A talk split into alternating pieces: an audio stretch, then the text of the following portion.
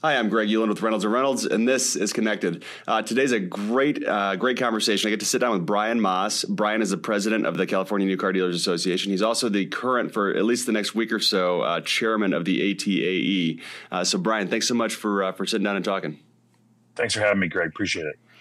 Yep, for sure. So, uh, in your role, California is obviously a large state, right? California has a large population, um, and California has the most, I believe, new car dealers by state in the country.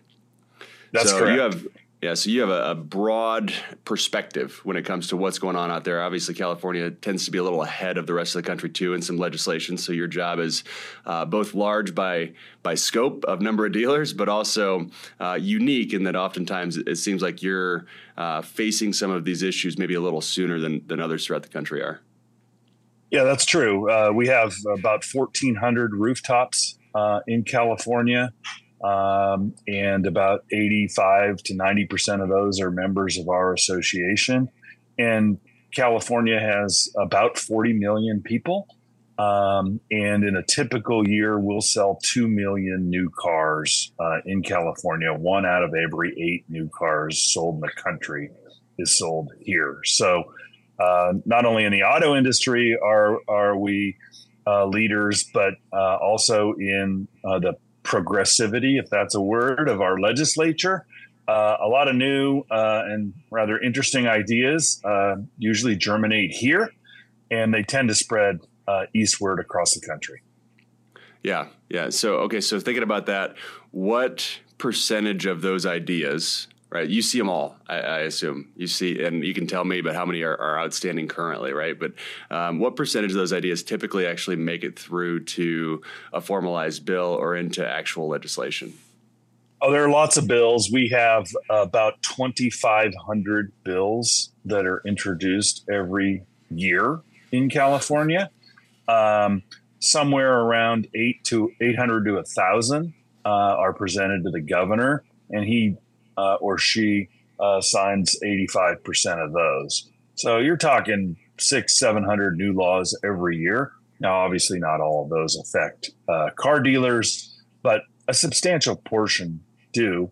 Uh, one of our biggest seminar series we do for our members is our new law seminars, where we go around the state uh, in person and educate our dealers on uh, the laws that are going to affect their business not only just the laws that might affect you know sales and finance or things that they have to do in their store relative to being a car dealer but things they have to do as california business people. So wage and hour changes other changes.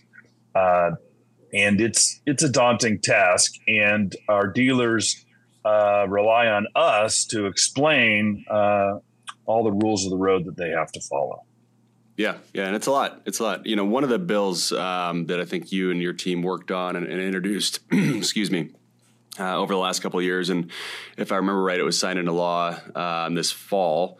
Um, was the uh, uh, California Bill 473, um, and and I, and a lot of that hinged on um, really the franchise system and protecting it, right, and and tweaking it a little bit because I mean there were obviously um, pretty solid laws in place, but um, could you share a little bit for anybody that doesn't know, maybe the the high level bullets of what that uh, sure that that bill entailed? Yeah, so uh, I and my colleagues that run dealer associations across the country, um, we're responsible for the franchise laws that protect dealers and consumers in our respective states.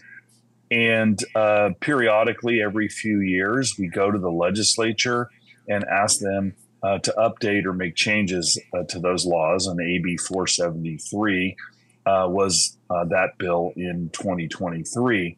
Um, uh, generally, what these laws tend to do is make sure that the manufacturers can't overreach in terms of the control that they're seeking about how dealers run their businesses and we want to uh, maintain the independence of the franchise system. So uh, that tends to be the the yin and the yang of these bills. Uh, Assembly Bill 473, our main goal was to ensure that manufacturers couldn't compete against their own franchisees by selling directly to consumers. Uh, we're particularly concerned about uh, announcements that uh, VW has made relative to the new Scout brand, or Sony and Honda has made in their partnership, where uh, notwithstanding the fact there are lots of VW dealers that would like to sell uh, Scout vehicles, or lots of Honda dealers that would like to sell, you know, vehicles uh, as part of the Sony Honda partnership. Um, the companies have been pretty vague about how they were going to sell those vehicles, and we strengthened our law to ensure that if uh, an entity is affiliated with an existing OEM that has franchisees, they have to use their franchisees to sell vehicles. What we wanted to avoid is the manufacturer would pick and choose uh, winners and losers. They'd decide, well, some vehicles we're going to sell through this direct channel, and other vehicles we're going to sell through this uh, independent channel. Um, and we didn't feel that's appropriate. If if you've got a franchise uh, network, uh, you should sell your vehicles through the franchise network. Yeah, yeah, no, I mean that that makes complete sense. I am curious. So, from your perspective, um, obviously you work on this stuff all day long, right? And there's there's two, I think at least two perspectives on this. You have the the legal perspective, right? And and a lot mm-hmm. of that uh, ties in with the work that you do, and, and it's extremely important. Um, but the other side of it too is is the the value perspective, right? And when I think about the car dealership, right, the franchise car dealer, uh, they're providing probably the most value in the automotive ecosystem, I believe, right? So they're providing value to the consumer in a plethora of different ways. There's a ton of different ways they're providing value to the consumer. I also believe they're providing value to the manufacturer, they're providing value to lenders, they're providing, there's all these different ways they're providing value. Um, so I always question when I see things like this. VW Scout, Scout is a good example, right? Um, or maybe we can talk about this uh, in a little bit too. Hyundai with Amazon, right? Some of these deals going on. Um, mm-hmm. I, I, question from a manufacturer's perspective.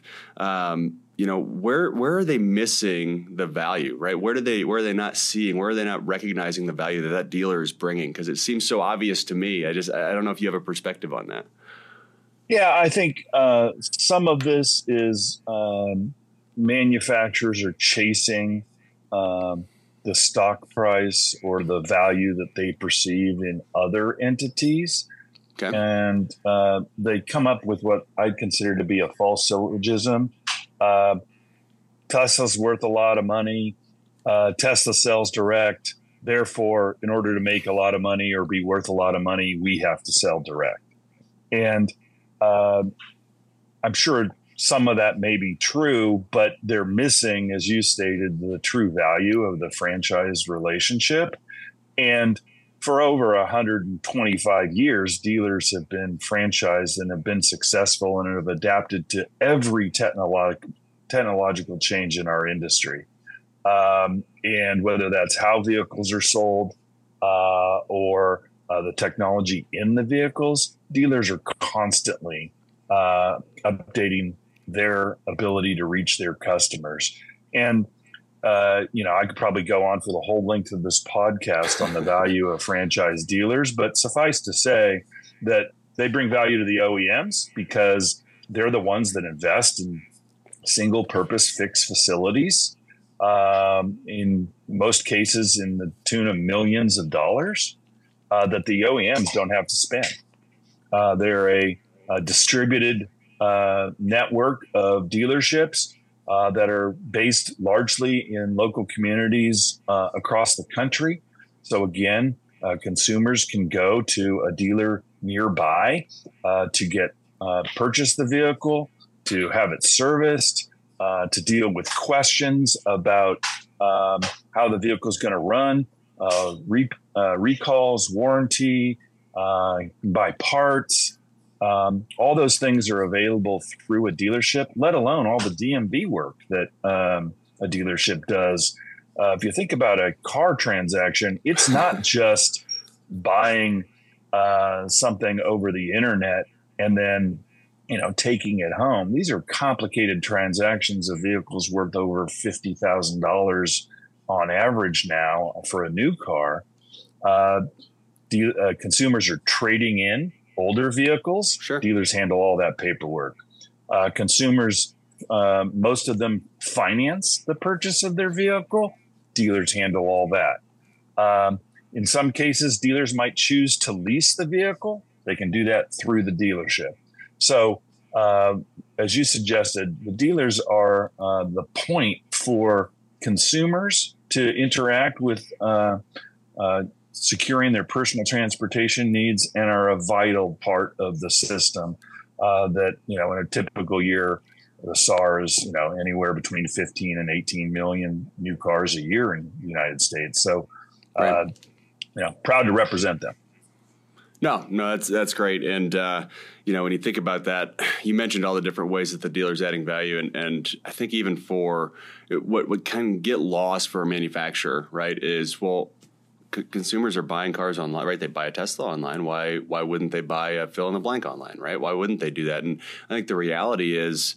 Um, you know the vast majority, vast majority. I mean, I, I you could probably give me the number more than I could, but the vast majority of of consumers um, are going to have a trade right? They're going to need help um, arranging financing, right? When you when you really pull the covers back, um, which can be, I think, difficult for some of us that maybe aren't in that position to, to recognize. There's a huge portion of, of consumers that wouldn't be able to or know how to go to their bank and get a loan for a car, right? They expect that to be part of the transaction at the dealership, and that's and that's great, right? And it's great that our dealers can can provide that service to them. Um, but it's not it's not a buy now button. That's not how how the car deal works. It, I mean, you brought it up, and I agree. I think you know a retail new vehicle transaction is is probably the most complex retail transaction in certainly in the U.S. Um, I would say more so than buying a house. Um, buying a car is is I think the the most complex transaction. So you you needed an expert to help guide the consumer through that, um, and you know it, there's just so much more to it than than deciding to buy the car. For sure, and uh, you know I think what people tend to uh, fail to understand when they look at a direct sales model like Tesla. Uh, Tesla's been very successful in doing a narrow band of things that dealers do. They're selling high end electric vehicles to a certain class of customer who can afford them. Mm-hmm. Franchise new car dealers sell new cars and used cars to everyone. Yep. Uh, when uh, it doesn't matter your economic status, it doesn't matter whether you can uh, you have the uh, resources to pay cash for a high end EV. Um, franchise dealers serve everybody. And as a result, when a customer walks into a dealership or it starts to engage with a dealership online, they have to make sure that the product that they're offering covers the whole gamut of potential customers. Whereas, you know, if you're not interested, again, using the Tesla example, in a high end EV, you're not going to Tesla. They don't sell minivans. You're not buying a Tesla minivan. So uh, our franchise dealers do, though. And right. uh, you know, if you uh, uh, until the recently the Cybertruck, and that's again a really narrow niche of, of vehicle. Um, there are very few pickup trucks available uh, that were electric, but uh, our f- franchise dealers sell those. So right. I think uh, you know, making sure that it's not lost on policymakers and uh, you know folks engaged in the debate about the future of personal uh, automotive transportation understand that dealers have a critical role to play here. Yeah, I agree. I agree. Um, so I mentioned it earlier, and I'm curious on your take on uh, the the deal with Hyundai and Amazon. So for a few years, um, they've worked together, right? So dealerships have been able to post their vehicles on Amazon, um, and it's it's really been a lead source, you know, kind of like a, a, marketplace site like a Cars.com or something like that. Um, that's really how it's how it's acted. You would click learn more, and go to the dealer's website. So now they've announced, obviously, that they're going to the next level, um, where the transaction can occur on Amazon. Um, now, you know, the details are still, it seems, a little to be worked out. Um, it's not completely crystal clear. Uh, but I, am curious on your your read on this one because it's it's it feels a little bit in the gray area, right? It's not like you were describing with the the Scout Volkswagen relationship. Um, but it's also not encouraging the the consumer to work directly with the dealer. So there's this this kind of middle area that they're they got I think toes in the water on. So I'm curious what your read is on that particular deal.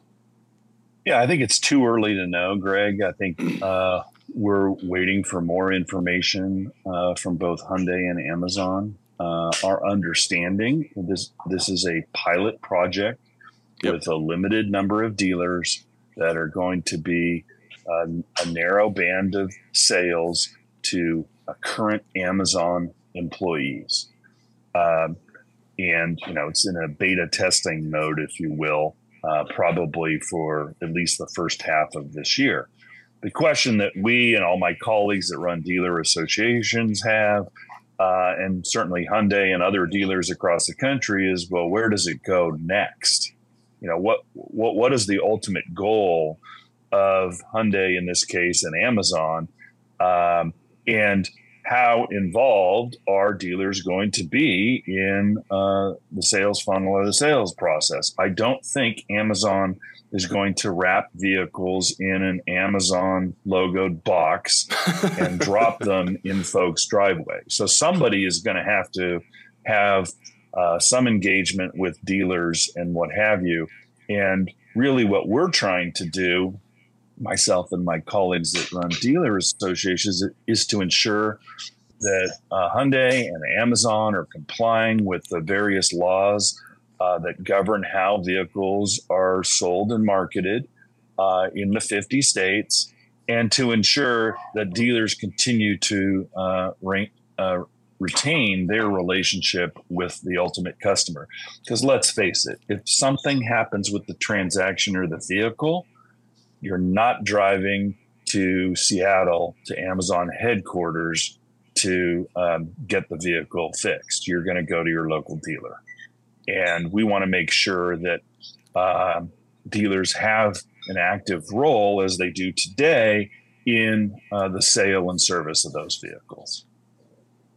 Yeah, yeah, one hundred percent. It'll be it'll be interesting, um, and again, it goes back to that that value, right? So if, as a simple example, if that consumer, um, if you know Hyundai's captive lending institution doesn't want to finance that consumer, then what?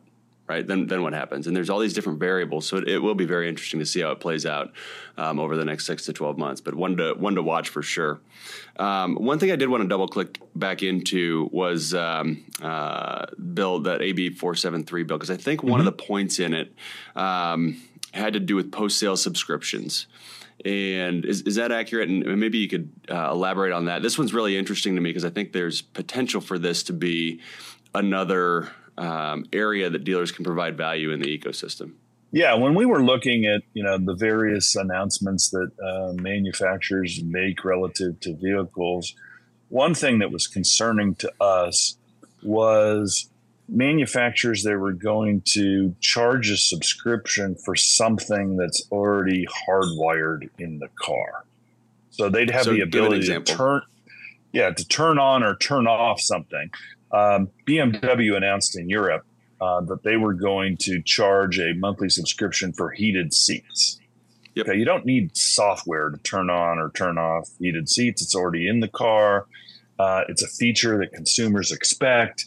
Um, and our concern was uh, that uh, manufacturers go down a road where they turn off various features that consumers expect. And again, if you use your imagination, you can imagine other things, you know, anti-lock brakes or other safety features.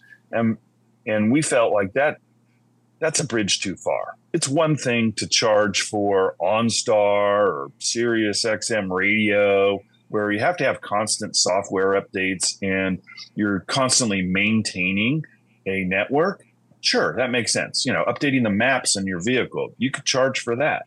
But if it's hardwired in the car and nothing is going to change, we wanted uh, to make sure that uh, OEMs couldn't do that. So we passed uh, one of the provisions of AB 473 was they couldn't do that. And the California legislature really glommed on to that uh, hmm. because the concern is when a consumer goes to buy that vehicle, they want to make sure they know exactly what they're buying. Mm-hmm. And if somehow a manufacturer can turn on or turn off a subscription two or three years after the vehicle is purchased, um, you feel like it's uh, you know akin to a bait and switch, and you're not um, uh, getting the value of the vehicle uh, that you expect. Moreover, if you're buying a used car, well, does it have heated seats or not? Right. How, how is the dealer supposed to retail that car um, and uh, tell the customer, well, it's hardwired for heated seats, but you're going to have to call the manufacturer to figure out what the monthly cost is for heated seats. And maybe the consumers never dealt with the manufacturer, doesn't want to deal with the manufacturer, and it just it, it raised too many questions. So the, the provision's pretty narrow. Again, it's it's about hardwired provisions or uh, aspects of the vehicle. Um, it's not things that need software updates or can uh, constantly be updated. But we felt like uh, we had to put a little bit of a line in the sand and say, you know, that would be a bridge too far. And uh, the legislature and the governor agreed to sign the bill. That's great. That's great. You know, this this area is one that's interesting to me looking forward into the future, right? And I think about again how how dealers are adding value, and this whole concept, this connected car concept. There's, I, I believe, at some point there's probably going to be a pretty robust marketplace, right, for features in the connected car. Um, so I, I honestly see it as an opportunity for dealers, and you think about it as a monthly subscription. But I would I would pull it back and say, okay, so that BMW as an example, what if you know, so every vehicle is, and, and heated seats is probably the, a bad example, but we'll keep it because it's simple and it's easy to understand. So heated seats, right? The car is hardwired for it. To your point, um, could that be a feature that is paid for upfront, right? So the dealer sells that as a, I'm just going to throw a number out, $3,000 add on, right? Um, much like they do for other accessories and aftermarket products. Um, so is that an opportunity in the future? And, and, you know, that could, could expand out to other connected software types of, of features. Um, but where you could, you could package it up front uh, to the point where you're almost customizing the car in the store. It uh, almost empowers that salesperson or that F and I producer um, to have a broader, uh, broader set of products in their bag to sell. Um, so I don't know. I think it's an interesting, interesting one to watch as well. I don't know if you have a, a thought on that. Yeah, I think uh, obviously uh, I represent the dealers. Uh, we're about advocating on their behalf. we want to give them as many opportunities to and anticipate and derive future revenue from uh, transactions uh, with their customers.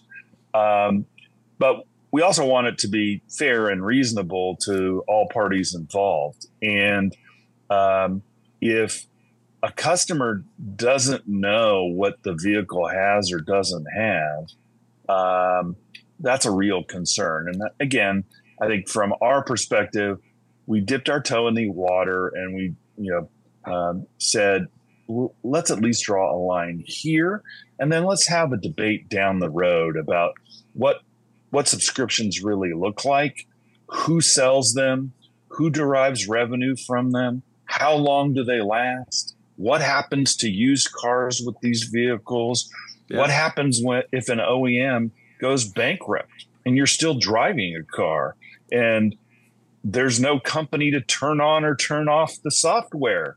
If it's a vital component of the vehicle, what happens then? So I think these are all good questions to be asking. And we're going to have to engage with our manufacturer partners uh, and uh, public policymakers in legislatures across the country to try and answer some of these questions. We don't have all the answers, um, but we feel like these are good questions to ask. Yeah, no, that's great. That's great. Those are excellent things to think about for sure. Um, another another topic, shifting gears a little bit here, Brian. Um, I wanted to get your thoughts on one that's uh, really top of mind right now. It's topical. Is uh, the uh, FTC cars rule? So mm-hmm. this one is one that um, just, I, you know, well, based on your exhale there, I assume you feel the same way I do. Like, what, are, what are we doing here? Um, you know, it takes, on average, uh, I'm sure you know this, but you know, when you when you print out, and this is average across the U.S., you print out a car deal, single copy, you lay it end to end. Currently, it sits at 39 feet, right? 39 feet of paper for every single car deal, single copy.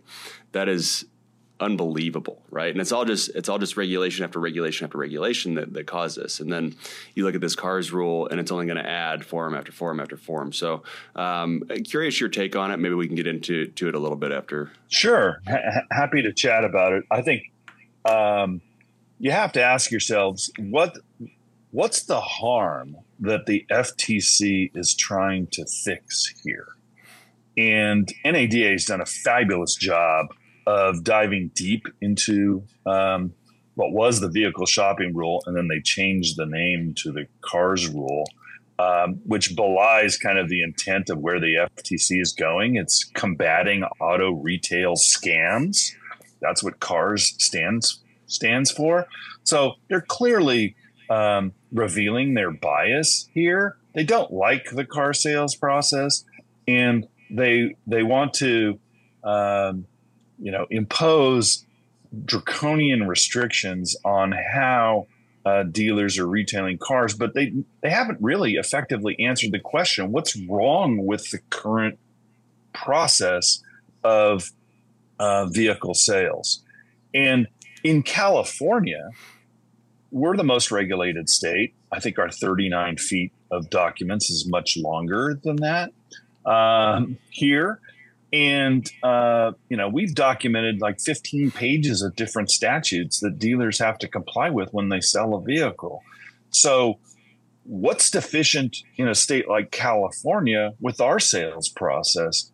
Uh, we filed comments to the FTC and said, you're imposing rules over the top of California rules, but you haven't really dealt with the uh, potential conflict between rules. So, if the rule uh, becomes effective in its present form, dealers might have to hand two contradictory forms to customers trying to describe certain parts of the process. Consumers are going to be confused by that. And the claim, uh, to be honest, it's almost laughable that the FTC makes that it's going to save consumers time at the dealership uh, by dealers complying with a 372 page rule is it, it makes no sense. So that being said, should does the FTC have the authority to regulate dealers? Of course. Uh, are there parts of the car sales process that can be uh, improved? Absolutely. But the FTC um, really uh, went at this with a sledgehammer and they didn't do the due diligence up front um, to document exactly what the problems were. Um, you know, NADA's research indicated they interviewed some 30 something consumers total to come up with these rules. The whole thing doesn't make a lot of sense. And um, I'm grateful that the FTC has stayed the rule.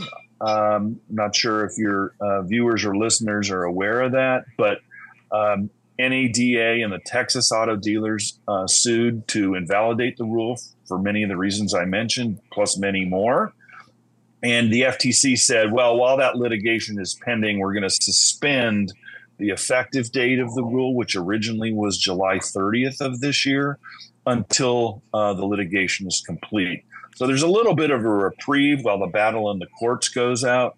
But uh, I hope that the FTC takes a long and hard look, whatever the result of the litigation, and goes back to the drawing board and uh, rethinks the rule and really has a dialogue with uh, companies in the ecosystem of uh, car sales, not just dealers, but everybody who's part of the sales process, including uh, your organization, and says, sure. how can we make this process better? Rather than calling it combating auto retail scams and uh, you know uh, making it a pejorative uh, attempt to say that you know whatever car dealers do is is harmful to consumers. Yeah. so where ultimately do you see it landing? Obviously, it, you know the the stay's been granted, and, and, that'll carry on. Historically, though, and you know better than I do. Um, I would say very rarely do these things go away, right? So the FTC is going to implement something, whether it's exactly what's there today or not, will will still to be determined. But do you see it fundamentally changing from what it is today um, once it does presumably go into effect. And it, it, may not, I suppose. But again, historically, there, there's not yeah. a lot of things to point to that would say it wouldn't go into effect. I'll give you an example of a rule that a part of the rule that I think is going to survive. Okay. Um, in 2006, California enacted the Car Buyers Bill of Rights, and one of the elements of that is that our dealers have to provide a pre-contract disclosure statement.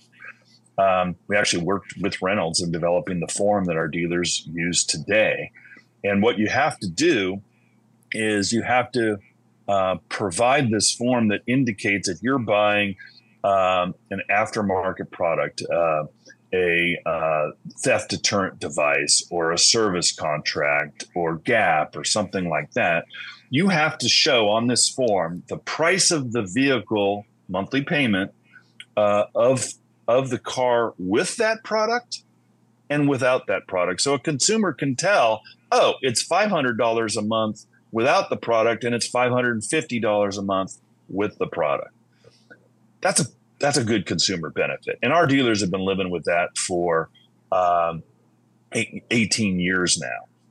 The FTC rule has some elements of that. It's not very well drafted, but I think something like that is likely to survive. And we've proven in California that dealers can comply, and it actually provides more transparency to consumers uh, so they have a better understanding of uh, what they're purchasing. And dealers aren't hiding the ball. It's evident right in the form as right. to what uh, consumers are deciding to buy. And you know what? It's worth it for me to pay $50 more a month for this product, or it's not. And um, that disclosure happens right up front before the contract is even signed. Yeah, no, that's great. That's a, that's a great example, um, and and hopefully, right, that is where things get streamlined too, uh, to to have an effective uh, effective rule in place versus something that's that's broad and and to your point, it feels, and this this goes across the board, but when you you name something in that way. I'm glad you called it out. Um, you know, I said the cars rule, and then I had it written down to make sure to, to kind of spell out the acronym, and you, you did right away because it really does just you know shed light on the angle that, uh, that, that this is being attacked at. Yeah, I mean, uh, again, the FTC has the authority to regulate dealers. Dealers are fine complying with the law. I mean, you know, the reason I have my job is our whole goal is to educate our dealers on how to comply with the various rules, federal, state, and local, that impact them. But when somebody names something a pejorative name, it it belies uh, any intent to try and uh, make the system better, and it looks like you're just trying to stick it to the man, yeah. and that that's that's not helpful. Uh, and especially since when the the rule was originally entitled the vehicle shopping rule, and then they changed the name to the cars rule. What are you doing here? Yeah, um, yeah. and. It, it's unfortunate, frankly, because as I mentioned, there are elements in the FTC rule that, if properly drafted and implemented, would make the car buying process better. But that's going to get lost in the fact that you're calling it names. And um, you're going to get the dander up of folks who uh, don't have any interest in working with the FTC. And uh, it's really unfortunate. Yeah, yeah.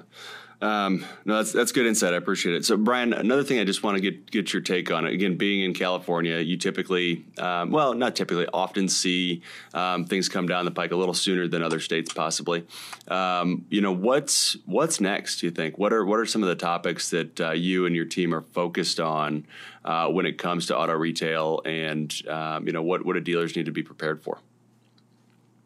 Well. It- one thing I've learned in my um, 20 plus years working for uh, the California Association here is the industry is always changing. Oh, yeah. And dealers continually have to adapt to those changes. You know, California is the home of Silicon Valley. A lot of technical, technological advancement uh, happens and starts here and then spreads across the country. So I think um,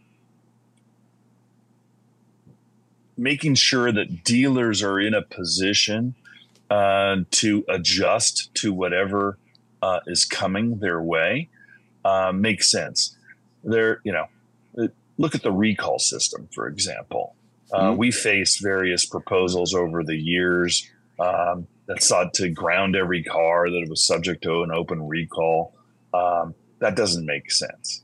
But the system is pretty broken. You got 50 million recalls a year, and some third to half of recalls are never uh, repaired. That's not a good system. So somebody's going to come up with a better way to solve that problem. Um, you've got the direct sales manufacturer competition issue. You're going to hear a lot more about that if manufacturers like VW Scout or Sony Honda continue to make similar announcements. I think um, more transparency in the disclosure in the F and I uh, part of the process is likely to happen. Um, you know, there are unfortunately dealers who um, aren't as transparent as they probably should be about the products that they sell. And it's our job to encourage them to be more transparent uh, because ultimately that's going to help them and their customers understand uh, what it is their customers are buying. Um, the other piece is dealers are often the point of the spear when there's a uh, societal or transportation problem or issue. And in California, at least, because there's limited ability to make the manufacturers do things that the legislature would otherwise like them to do, they instead impose the burden on dealers. And um, that's why you have 39 feet of documents in a typical deal is because, well, we can make the dealers do it. We can't control international manufacturers, but we can make the dealers give another disclosure, or we can make the dealers do a new process, or we can make the dealers do some additional thing. And what folks uh, tend to uh, miss is that in an individual disclosure, it might make perfect sense. Now, we have a uh, a disclosure law that passed in California that says um, if if somebody doesn't want a front license plate installed on a vehicle, those are required in California. Um, you have to give them the bracket, and you got to get them to sign a disclosure form that you gave them the bracket. Well, that makes the transaction more complicated and more difficult. You can understand why that law was enacted, so that somebody, um, you know, has the tools and the capacity to put on the front license plate. But when you pile that on top of all the other things a dealer has to do and a customer needs to engage with during the F and I process, that's that's really frustrating. So I think uh, figuring out how we can respond to the technological advancements that are trying to shorten the car sales process and resist the tendency of people to want to impose more disclosures at the point of sale. Um, you got to sign this form. Legislature passed a bill in California last year um, that requires 20 point font on whether or not there is an in vehicle camera facing the driver of the vehicle. Huh. Why do they need to impose a 20 point font? And you know, if you you go in Word or some document today and you go look at what 20 point font is, it's huge. And they right. uh, have a 500 word paragraph. So the form we worked on with Reynolds to develop this thing takes up a whole page. What customer is going to read that thing? Uh, and that's just on top of all the other forms they have to do.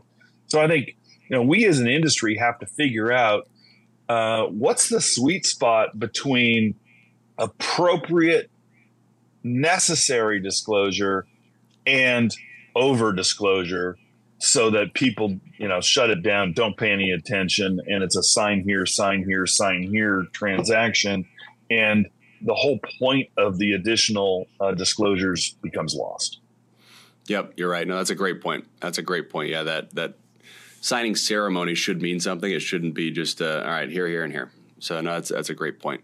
Um, well, Brian, this has been a great conversation. I was hoping maybe we could end on um, something that, that I think is a, a, great thing that, that your organization does. Um, I always I always like it when we can bring new people into the industry, and um, I was hoping you could just shed some light on the scholarship foundation that the uh, uh, CNCDA offers and um, and what that looks like. Uh, just you know, the more that we can all learn about what others are doing, I think it enables us to to bring more people into the industry. So maybe a couple minutes on that, if you don't mind. Sure, appreciate it, Greg. Thank you. Um, yeah, we've had for over 20 years a foundation that uh, that gives uh, scholarships to aspiring technicians at dealerships in the hopes that um, if they complete their uh, usually community college program, they can go to work at a dealership.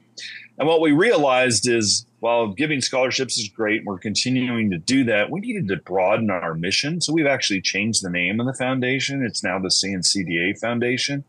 Uh, we've hired an executive director, uh, Kim McFall, who does a fantastic job. Uh, she's hired a staffer to help her. And we're really focused on workforce development more broadly at dealerships. And uh, we have a scholarship program as part of that but we're also looking at doing some apprenticeship programs, uh, getting some government grants, working closely with community college programs, and really we're raising the awareness of uh, young people in particular to enter the field of automotive um, as a potential career. Um, there isn't a dealership in California that doesn't pay their technicians six figures. Um, and um, it can be well paying. You don't necessarily have to have a four year degree. Um, you can work with your hands. Um, and uh, in some cases, you got to be computer proficient because most of these electric vehicles in particular are software driven. So well, it's a real opportunity. Uh, it's a real opportunity to open the eyes of um, of uh, young people to enter into our industry. And we're really excited uh, about kind of this new modified direction of the foundation and where it's going to go. And uh, you can expect to hear more about it in the in the coming years. That's great. Well, thank you for all you're doing there. You know, and, and I'd just add to you said, you know, it, in a lot of cases, it, it's um, a possibility to be computer proficient. I'd say every technician on the planet that's working in a franchise dealership has to be computer proficient. I mean, you you get a car in your bay, and the first thing you do is plug in a computer right into the dongle, and it's you're looking at this screen and trying to understand what these readings are saying. Um, right. It, it's you know you, you really need to be able to diag at an electrical at a really a computer level um, to, to get to the root cause of, of virtually every issue um, aside from maintenance and things like that for sure. All right, good. Well, uh, Brian Maas, I really appreciate you sitting down and talking. Uh, before we hop off, is there anything else that you want to uh, you want to touch on? Anything we didn't talk about that we should, or anything that's top of mind for you? No, I'm just excited to uh, go to the NADA show uh, uh, later this week. it's a real opportunity to connect with um, you know dealers, vendors, other associations across the country. Um, it's really the place where the entire auto industry gathers together, and uh, uh, it, it's it's a great week. I always look forward to it, and uh, really want to thank you, Greg, for taking the time to chat with me today. Oh, it was my pleasure, and hopefully we'll uh, be able to catch up out there this weekend. Um, so, Brian Maas, president of the California New Car Dealers Association, thank you so much, and uh, hopefully, like I said, we'll see you see you this weekend. Sounds good. Well, that was a fun and insightful conversation with Brian Maas, president of the California New Car Dealers Association and outgoing chairman of the ATAE. Really appreciate Brian sitting down and chatting. Always insightful uh, news coming out of California. I hope you enjoyed that conversation as much as I did. Before we hop off, don't forget you can watch and listen to episodes of Connected on YouTube, Apple, and Spotify podcasts. And make sure to hit subscribe so you're notified every other week when new episodes are released. Thanks so much, and we'll see you in two weeks.